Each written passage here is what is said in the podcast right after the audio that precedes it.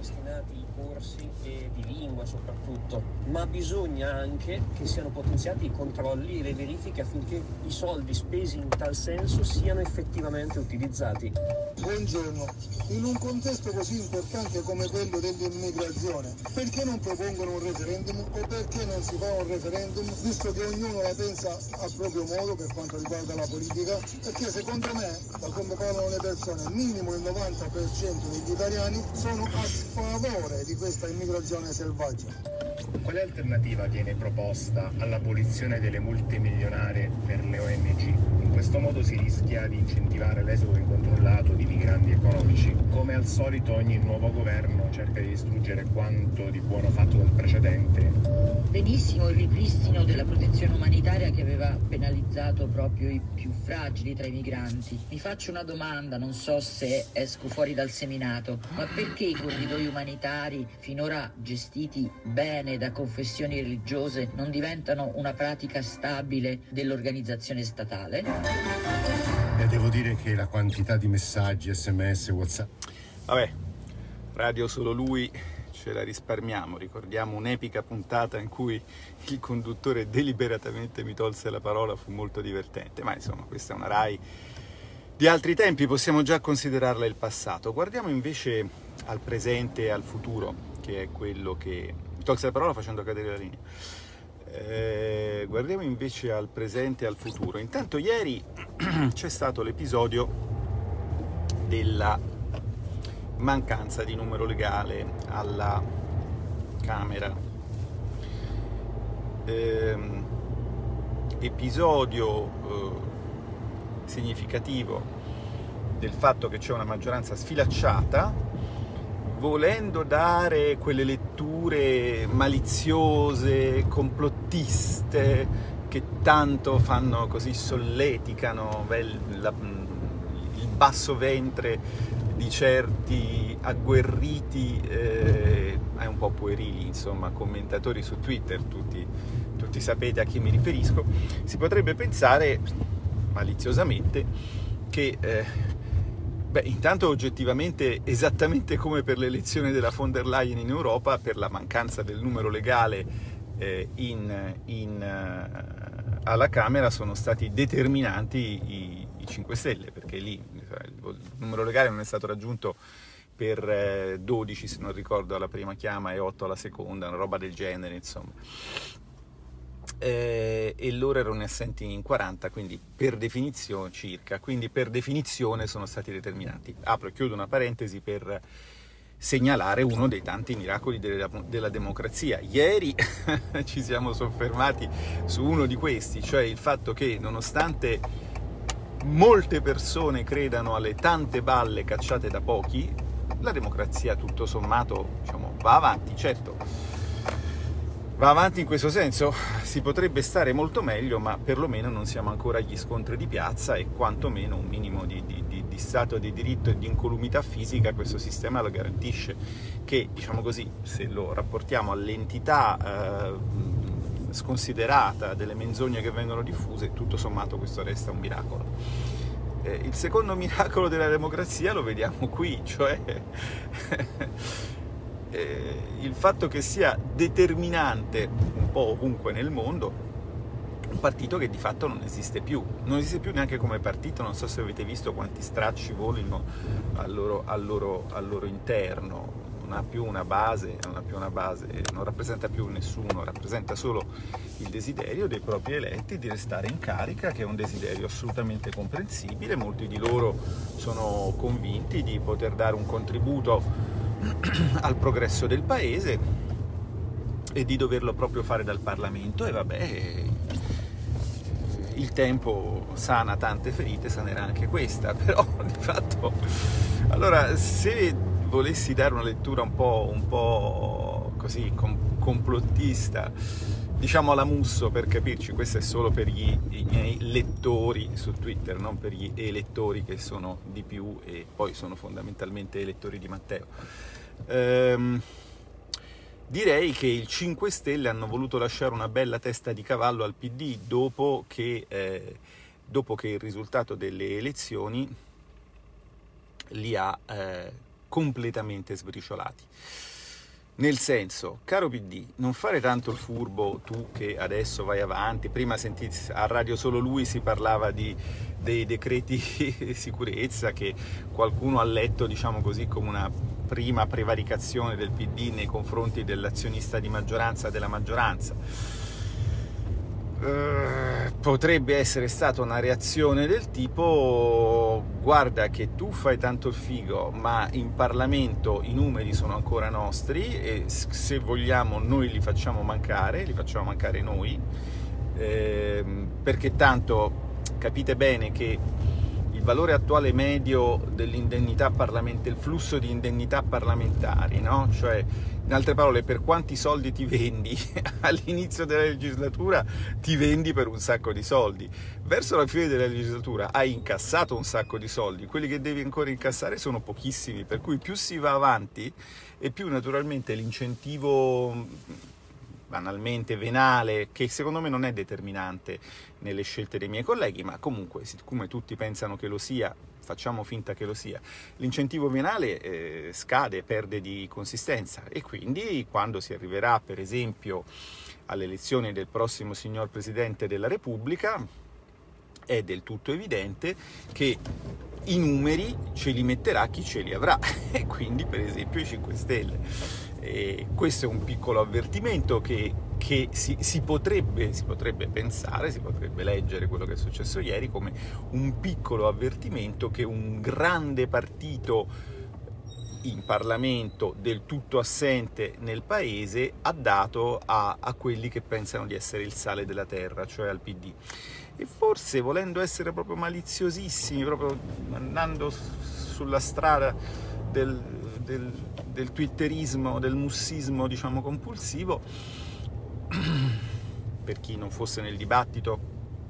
eh, ma fosse su Twitter, consiglio di seguire appunto questo utente che si chiama Musso, che è fondamentale. Va letto un po' in negativo, vi ricordate quando le fotografie non erano digitali ma analogiche, no?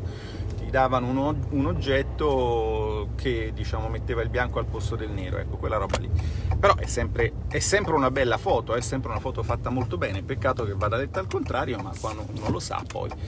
Allora, eh, volendo andare su questa strada, quindi facendo quello che poi secondo me è il negativo, la mia lettura è troppo maliziosa, eh, la stupefacente supercazzola di Gualtieri ieri sul MES, secondo me può anche essere letta in questa chiave, perché Gualtieri ha detto una cosa strana, eh, nel senso che probabilmente ha parlato con qualche economista, fra virgolette, bravo, che ha cercato di spiegargli qualcosa e lui l'ha ridetta a modo suo. Quello che penso che l'economista che si crede bravo possa aver detto al signor Ministro dell'Economia e delle Finanze è una cosa del tipo eh, il meccanismo europeo di stabilità ha dato un buon segnale ai mercati e quindi in quanto tale ha contribuito a far calare lo spread, per cui noi in qualche modo ne abbiamo approfittato di questo calo dello spread. È ovviamente una scemenza, vi dico subito perché. perché in realtà semplicemente nominare lo spread, cioè uno strumento, eh, nominare, perdonatemi, il MES, cioè uno strumento che nasce per eh, uh, salvare, fra molte virgolette, insomma, per, per, finanziare gli stati in situazione di dissesto, eh, solo il nominarlo evoca che cosa? Ma banalmente il dissesto, il dissesto finanziario e quindi dovrebbe innervosire i mercati. Quello che ha rassicurato i mercati sappiamo tutti cos'è, cioè la promessa della BCE di aprire il famoso ombrello. Nota bene, l'ombrello della BCE è una pioggia di veri miliardi, cioè l'impegno della BCE di emettere moneta per comprare, per comprare eh, titoli di Stato. Quello sì ha sedato gli spread, come qualsiasi commentatore minimamente attrezzato dal punto di vista culturale e intellettuale, perché uno può sapere tante cose ma essere stupido, eh? non dimentichiamo mai questo, insomma. Eh, come qualsiasi eh, commentatore minimamente attrezzato dal punto eh, di vista culturale e intellettuale sa. Cioè, paradossalmente, vedete quanto è bello il linguaggio dei nostri giornalisti, le loro metafore da, da, da terza elementare. Eh, l'ombrello è una pioggia e la pioggia, cioè il recovery fund, non c'è, ma di questo parliamo domani. Comunque, vabbè. Eh, allora hanno detto al signor ministro, guarda che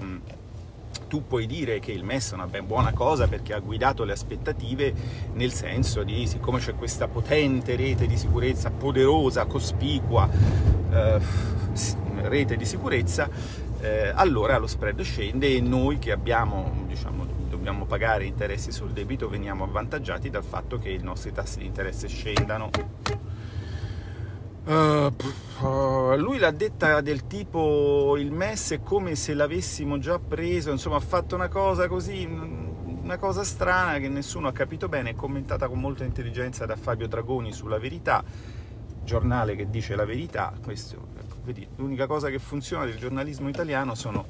i titoli dei giornali, perché la verità effettivamente è un titolo veridico, eh, perché espone il contenuto del, del del, del giornale stesso. E, e non si è capito perché abbia fatto questo, se era per dire siccome il MES ha già eh, svolto la sua funzione tenendo sotto controllo gli spread, allora noi effettivamente non ci indebiteremo col MES. Potrebbe essere stata questa l'intenzione o comunque il segnale. Questi ormai parlano insomma in un modo tale che eh, sarebbe più facile decifrare la mimica facciale di un capo bastone mm, mafioso, mm, cioè non, io non, non riesco proprio a capire questo loro linguaggio, ma volendo appunto andare sulla strada del complottismo spinto si potrebbe dire che questa dichiarazione è in qualche modo legata alla testa di cavallo. Devo dirvi la verità, non so neanche se la testa di cavallo, cioè la mancanza del numero legale, posto che sia una testa di cavallo, cioè una minaccia dei 5 Stelle alla maggioranza è arrivata prima o dopo queste sconclusionate dichiarazioni del, del ministro Gualtieri. La cosa mi interessa poco, questo è solo un piccolo divertissement per passare con voi due minuti in questa mattina particolarmente eh, piovosa. Invece, invece, la parte seria, la parte importante, la lezione importante di quello che è successo ieri è una lezione che vi ha già dato eh, ieri l'onorevole Borghi, ma secondo me non avrebbe dovuto darvela, perché se non avete ancora capito come funzionano le cose, o non volete capirlo o siete pagati per non capirlo. Perché, attenzione, noi ci vogliamo bene, io conosco molti di voi, ma la verità è che sui social anche quando mettiamo il nostro nome, in realtà siamo del tutto anonimi, cioè chi, chi ci dice che Mario Bianchi sia il Mario Bianchi che abita nel, pala- nel portone accanto al nostro. Quindi non escludiamo mai che qualcuno che interviene nei nostri dibattiti sia qualcuno che interviene pagato per inquinarli. E la parte importante qual è? Ma è molto semplice, è la solita storia che eh, quando si può fare qualche cosa in democrazia l'opposizione lo fa, ieri lo ha fatto facendo mancare il numero legale, non sussistevano le condizioni per fare una cosa ancora più incisiva che sarebbe stato votare contro e mandare sotto il governo, ma tanto prima o poi si verificherà anche questo, ma in condizioni normali una minoranza, per ovvi motivi, dato che si vota a maggioranza, non può far cadere il governo perché il governo è sorretto dalla maggioranza. Quindi, ripeto, per chi, eh, diciamo così, ancora eh, non lo avesse capito, ma trovo strano che mm, non capiate una cosa così semplice, sarebbe un insulto troppo grosso alla vostra intelligenza e quindi io per primo non lo sottolineerei, ma siete voi che lo fate, quindi insomma vi vengo incontro eh, provate a fare così, eh, torno a dire, prendete ehm, 600 palline, non so, da ping pong per dire, due barili, dopodiché mettetene 400 in un barile, 200 nell'altro barile e non so, pesateli o anche semplicemente date un'occhiata, dov'è che ce ne sono di più? Ecco, dove ce ne sono di più è la maggioranza, che pesa di più e che quindi porta avanti la sua linea. C'è qualche persona eh, diversamente attrezzata, non so se culturalmente o intellettualmente, che eh, ieri mi ha detto una cosa del tipo, ma insomma smettete di votare la fiducia al governo, come se noi votassimo per tenere su il governo. Allora, eh, gentile, gentile, gentile eh, interlocutore, eh, diciamo così, interlocutore interlocutore non si nega a nessuno sostanzialmente, neanche, neanche a una pianta grassa, insomma, con cui si può comunque interloquire. Il problema è vedere se lei capisce e ti risponde, ma comunque può essere un interlocutore. Gentile interlocutore, a noi viene chiesto di esprimere un voto su un provvedimento su cui il governo pone la questione di fiducia, che significa che se la Camera lo approva il governo resta e se la Camera lo respinge il governo se ne va. Ora, siccome noi siamo all'opposizione, gentile pianta grassa, eh, interlocutore, gentile pianta interlocutrice, noi votiamo contro, cioè quando si pone la questione di fiducia, l'opposizione vota contro, cioè cerca di sfiduciare il governo. Perché non ci riesce? Non ci riesce perché molti di voi che fanno oggi i fenomeni, nonostante io nel 2012 vi avessi spiegato per filo e per segno che cosa erano i 5 Stelle, nonostante nel 2016 vi avessi detto che eh, avrebbero portato la Troica, nonostante nel 2017 vi avessi spiegato che si sarebbero alleati col PD, nel 2017, va bene? Quando voi ancora ci credevate a questa roba qua, avete votato per loro, quindi loro sono più di noi. E allora non prendetevela con noi, prendetevela con voi stessi. Certo, Bagnai non è nessuno e prima addirittura era nessunissimo, non era assolutamente obbligatorio sapere quello che Bagnai scriveva. E non era ovviamente obbligatorio, qualora lo si sapesse, pensare che avesse ragione perché sembrava così assurdo quello che Bagnai diceva. E non era naturalmente pensabile che i media dessero a Bagnai spazio, non glielo davano, forse a dire il vero comunque da me riuscivo a ricavarmi più spazio di quanto non me ne, dessero, non me ne stiano dando oggi, ma insomma questo è un altro discorso che attiene a tutta un'altra serie di dinamiche sulle quali non è il caso di intrattenerci adesso. Però, insomma, visto che voi ci chiedete di metterci nei vostri panni, mettetevi un attimo voi nei miei panni segnatamente e nei nostri panni come Lega, cioè come partito che vi ha fatto una proposta alla quale voi non avete creduto per obbedire alle sirene della demagogia. E adesso ve la prendete con chi in Parlamento sta lì a farsi il mazzo e, e, e, a, e, a, cercare di individuare ogni più piccola, minuscola crepa di questa maggioranza di risulta in cui infilarsi, come se fosse colpa nostra se siamo in minoranza. No, amici cari, se siamo in minoranza temo che la colpa sia, eh, diciamo, non di voi esattamente che mi ascoltate in questo momento, ma sicuramente del, col- del, corpo elettorale che poteva fare delle scelte diverse, secondo noi più accorte, ma ovviamente rispettiamo le diverse scelte che sono state fatte. Bene, noi rispettiamo le scelte che sono state fatte e voi rispettate però il fatto che sono state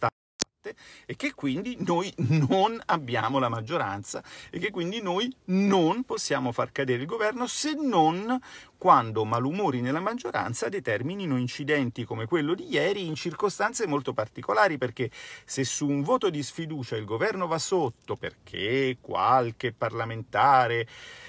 di maggioranza ha il male al pancino e rimane a casa, e a quel punto certo c'è la caduta del governo, ma devono succedere tante, tante, tante cose, cioè non basta che succeda una cosa sola. Io ve l'ho ripetuto sapendo perfettamente che è inutile perché sono convinto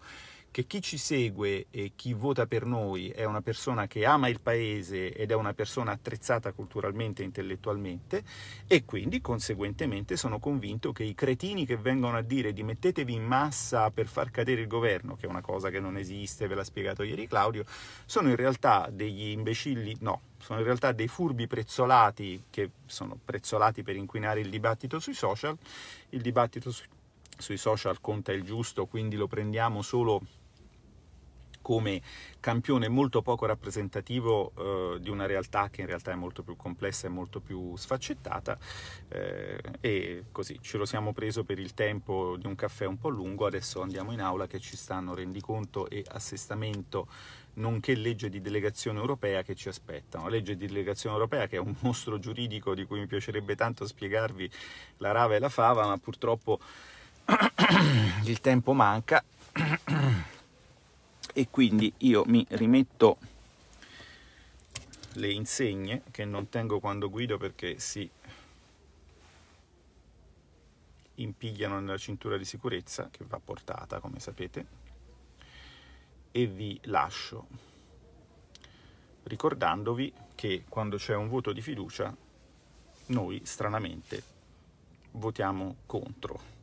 A questo punto chi l'ha voluto capire lo ha capito e per chi non lo ha voluto capire, diciamo così, non c'è veramente nulla da fare. Abbiate una buona giornata.